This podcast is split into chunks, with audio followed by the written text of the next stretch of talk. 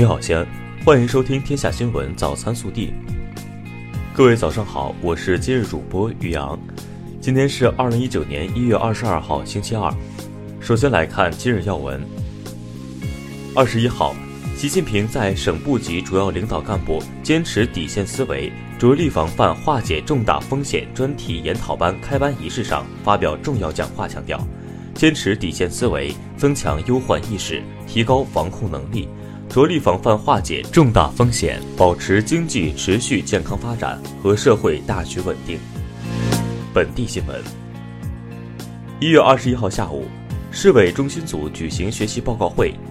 邀请中国社会科学院欧洲研究所所长黄平做认真学习习近平总书记在庆祝改革开放四十周年大会上的重要讲话。推动“一带一路”建设行稳致远专题报告，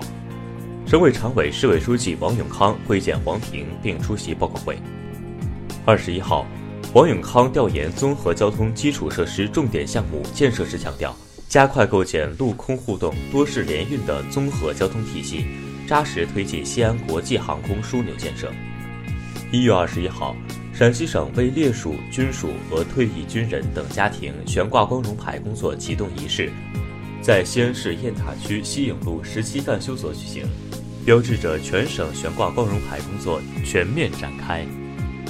为加快科技成果向现实生产力转移转化，促进硬科技产业的发展，日前，我市出台《西安市加快促进科技成果转移转化二十条措施》。一月二十一号，记者从市建委获悉，二零一九年，我市计划打通京九路。丹尼尔规划路、神州大道、东进桃园西侧规划路道路等五十条断头路，二零二零年计划打通断头路四十一条。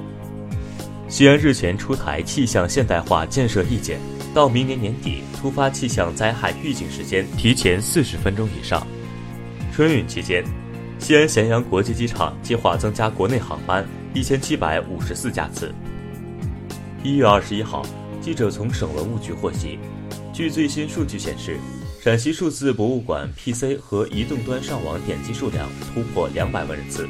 上线虚拟现实馆达一百四十二座，后台统计网友遍及全球一百二十二个国家和地区。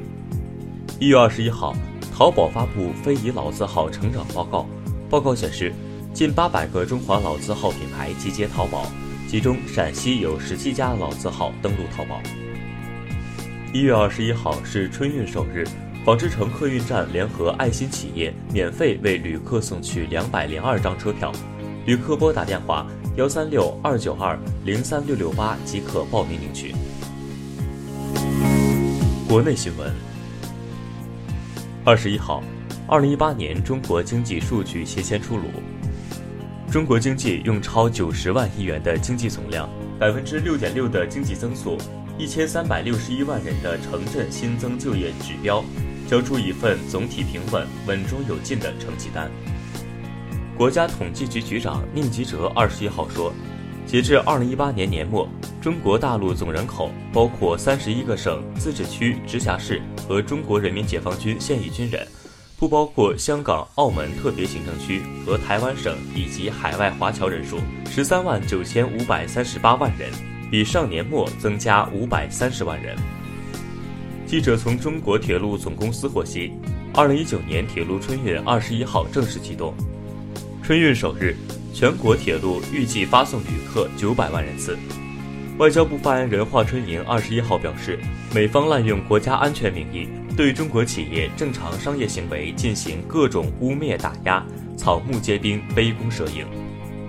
记者二十一号从自然资源部获悉，正在执行中国第三十五次南极考察任务的极地考察船“雪龙号”，因受浓雾影响，日前在南极阿蒙森海密集冰区航行中与冰山碰撞，船首桅杆及部分舷墙受损，无人员伤亡。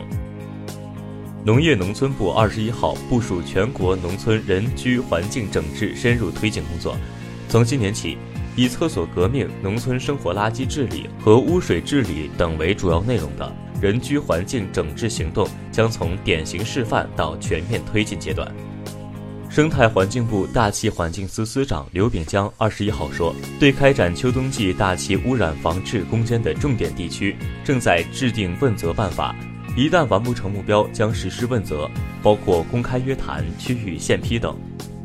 二十一号，记者从广东省基因编辑婴儿事件调查组获悉，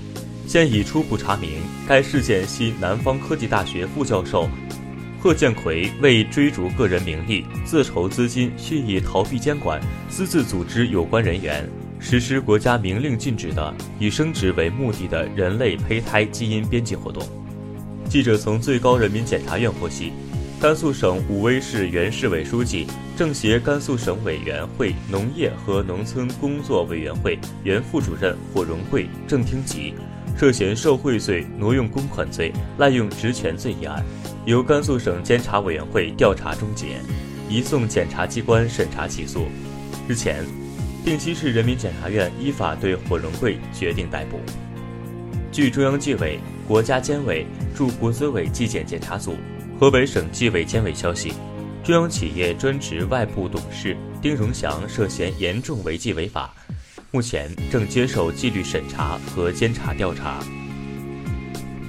一月八号上午十一时十七分左右，在北京市西城区宣武师范第一附属小学佑安校区内发生犯罪嫌疑人贾某某，男，四十九岁，恶性伤害学生事件。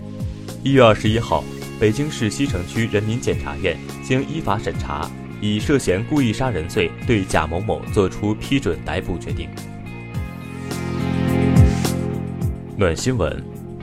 一月二十号，河北省井陉县的赵鹏亮带着妻子、儿子来到县城剧场广场停放的采血车上无偿献血。妻子刘瑞庆自二零一二年第一次成功献血以来，至今献血已达十三次。受其影响，赵鹏亮已献血九次。他们的儿子赵新宇今年刚满十八周岁，第一次走上采血车。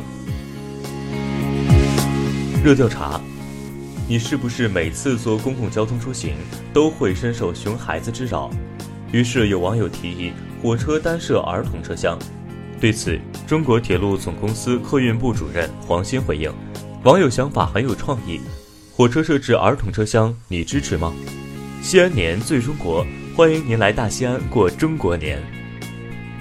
更多精彩内容，请持续锁定我们的官方微信。明天不见不散。